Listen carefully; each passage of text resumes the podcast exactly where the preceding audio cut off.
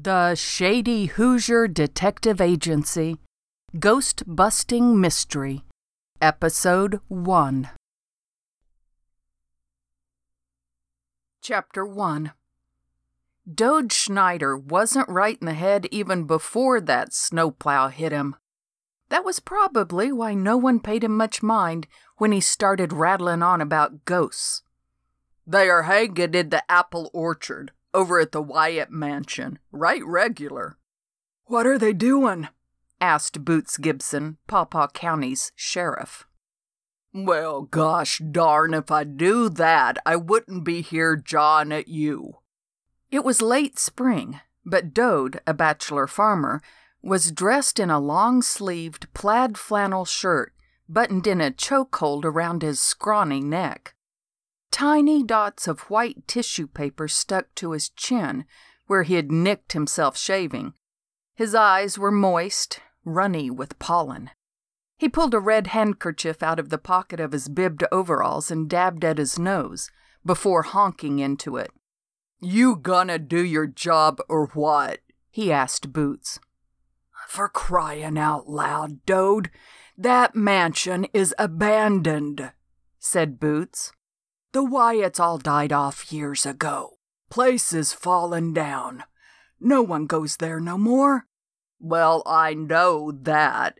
The way I see it, Dode leaned forward. Them ghosts are trespassing. Can't you arrest 'em for that? Boots stretched out in his chair and planted the heels of his cowboy boots firmly on the lip of his desk. He crossed both arms across his chest he looked like a flustered Santa Claus in blue jeans. His white beard was neatly trimmed. His face was bright red, partly from farming on the weekends, but mostly from trying to reason with Dode. We were all sitting together in the sheriff's office Dode Schneider, Boots Gibson, and me. My name is Ruby Jane Wascom, RJ to most, and I'm a 67 year old detective in training with the Harry Shades Private Detective Agency, the best, okay, the only PI agency in Knobby Waters, Indiana.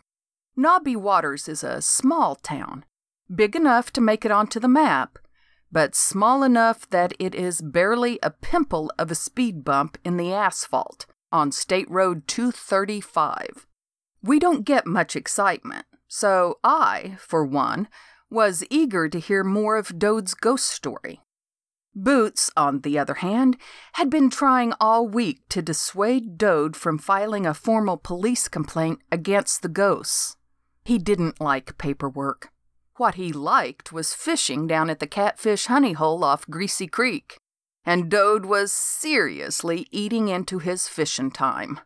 The old geezer was determined to see his tax dollars in action. Boots had called me in to calm Dode down and take charge of the case. Dode wrinkled his nose. I'm tellin' you, them ghosts are up to something. Somebody ought to do something before they bust into town, start pestering the whole lot of us. I was trying to keep an open mind. Living people could be pretty annoying. Why should the dead be any different? Odd second thought, Dode leaned forward, whispering like he feared someone might be listening. Maybe it ain't ghosts. Maybe it's aliens. How's a fella to tell the difference? I thought that was a darn good question. Like I told you, Dode, this here seems like a job for a private agency. Boots announced as he leaned back in his swivel chair. I represent Pawpaw County. We don't do ghost bustin'. We police the living, not the dead. If you're being pestered by dead people, you're on your own. Your tax dollars don't cover that. What about if it's aliens? Dang, blast it, Dode. My jurisdiction doesn't extend into outer space either. Aliens would be federal. FBI. I leaned over and whispered in Boots's ear. You're just tired of dealing with the old coot. That too, he grunted. Dode's eyes slid back and forth, taking in both of us. You're in on it, the both of you, ain't you? In on what? I asked. The conspiracy. Boots snorted. The conspiracy. What in the Sam Hill? I cleared my throat. Who do you think is conspiring to do what, Dode? Dode's eyes spun. You trying to confuse me, Missy? Nope. You said there was a conspiracy. What are the ghosts conspiring to do? I don't know. That's why I'm sitting here consulting with the law. I want you all to find out. I just think them ghosts are up to no good. I can feel it in my bones. My busted hip has been acting up. I can divine things in my bones, you know. It's a gift I got from my mother's people. I wanted to say it was more likely a gift of that head on collision he'd had with the county snowplow, but I was trying to be professional. Boots bit his bottom lip. These ghosts, are they making any noise? Disturbing the peace? Coming onto your land? No, they ain't unruly ghosts, but they are odd. Not normal ghosts, you might say. They have big lights on their butts. They look like giant fireflies swinging their butts under the apple trees. Dode held out his gnarled hands. He threw them wide apart. Really big lightning bugs. He was so excited I thought his eyes were going to pop out of his head. Clearly, he was seeing something, and it had him riled up. Boots picked up the police report. He rattled it. Ghosts with big lighted butts. Do you hear yourself, Dode? Do you? 'Cause if you heard yourself, you'd be hearing a crazy man. I can't file this. You, me, the whole county, we'd be a laughing stock. Dode chewed one little fingernail and then the other. He'd come all the way into town to file a police report, and clearly he wasn't giving up. What if it's aliens, not ghosts? Everybody would want to know, right? I mean, aliens could vaporize the world. Puff! No one wants to be puffed out of existence. Now do they, eh? Boots shoved back from his desk. He strutted out of the office. All yours, Ruby Jane. He spat over his shoulder as he headed toward the coffee room. I got some real policing to do. The sheriff can't help you, Dode. Maybe I can. The Harry Shades Detective Agency, where I work, it's a private firm. You understand? We require payment up front, a retainer. You got to pay us. I understand. I ain't addled. Figured I might be needing to grease someone's wheels before anything would happen. Lucky for you, Missy, I got heaps of money. Follow me. I got up and stretched my bad knee. I ambled out the door to the back parking lot in hot pursuit of Dode's worn denim backside.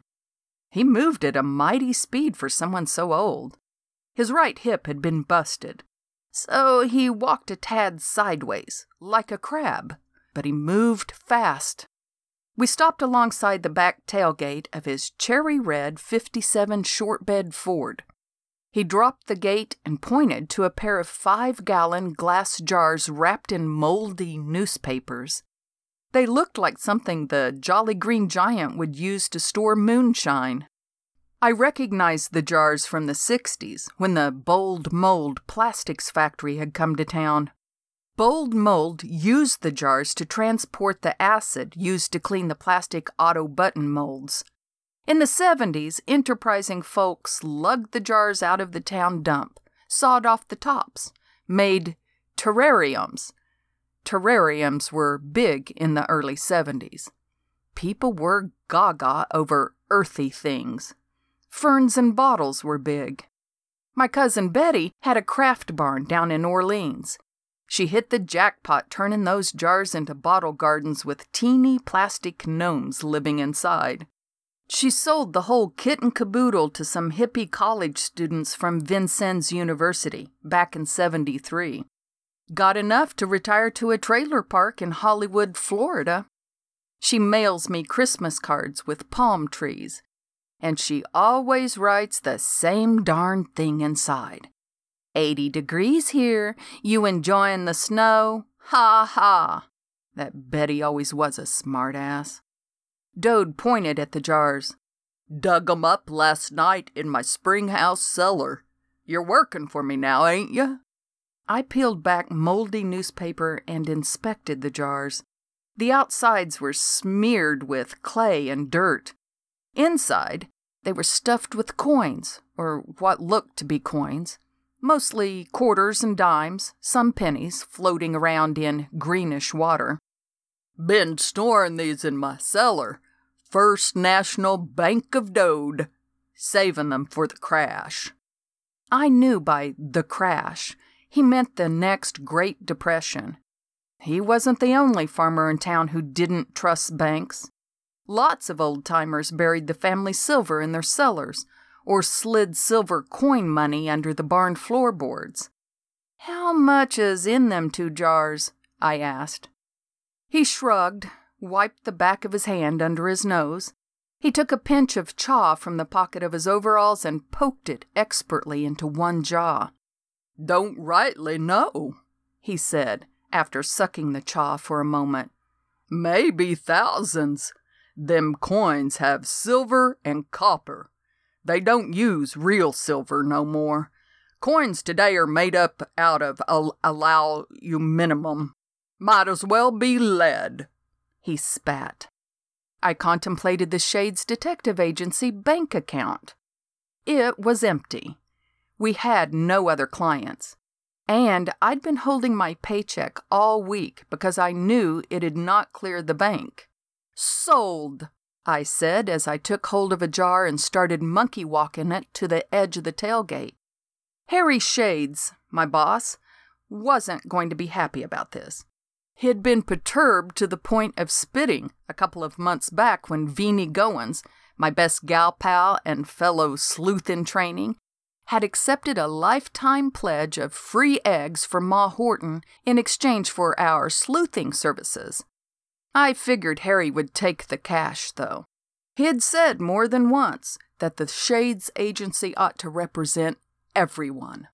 Everybody's money is green was his big motto. Thanks to all the corroded copper pennies, Dode's money couldn't have been any greener. It was dirty money, but I figured Veenie and I could launder it up. You're working for me now, ain't you? Dode asked again as he helped me roll the second jar onto the tailgate. Reckon I am, I said. Hot diggity, screeched Dode. Just wait till them ghosts get a gander at you. Bet they never met a real live ghost hunter. This is just like hiring one of them Hardy boys. Except you're a lady and all. It wasn't the ghosts I was worried about. It was the boss. But I figured ghost busting was as reputable as most things he got us into. Veenie and I had been outwitting the living citizens of Knobby Waters, Indiana for a while now. How much smarter could the dead be?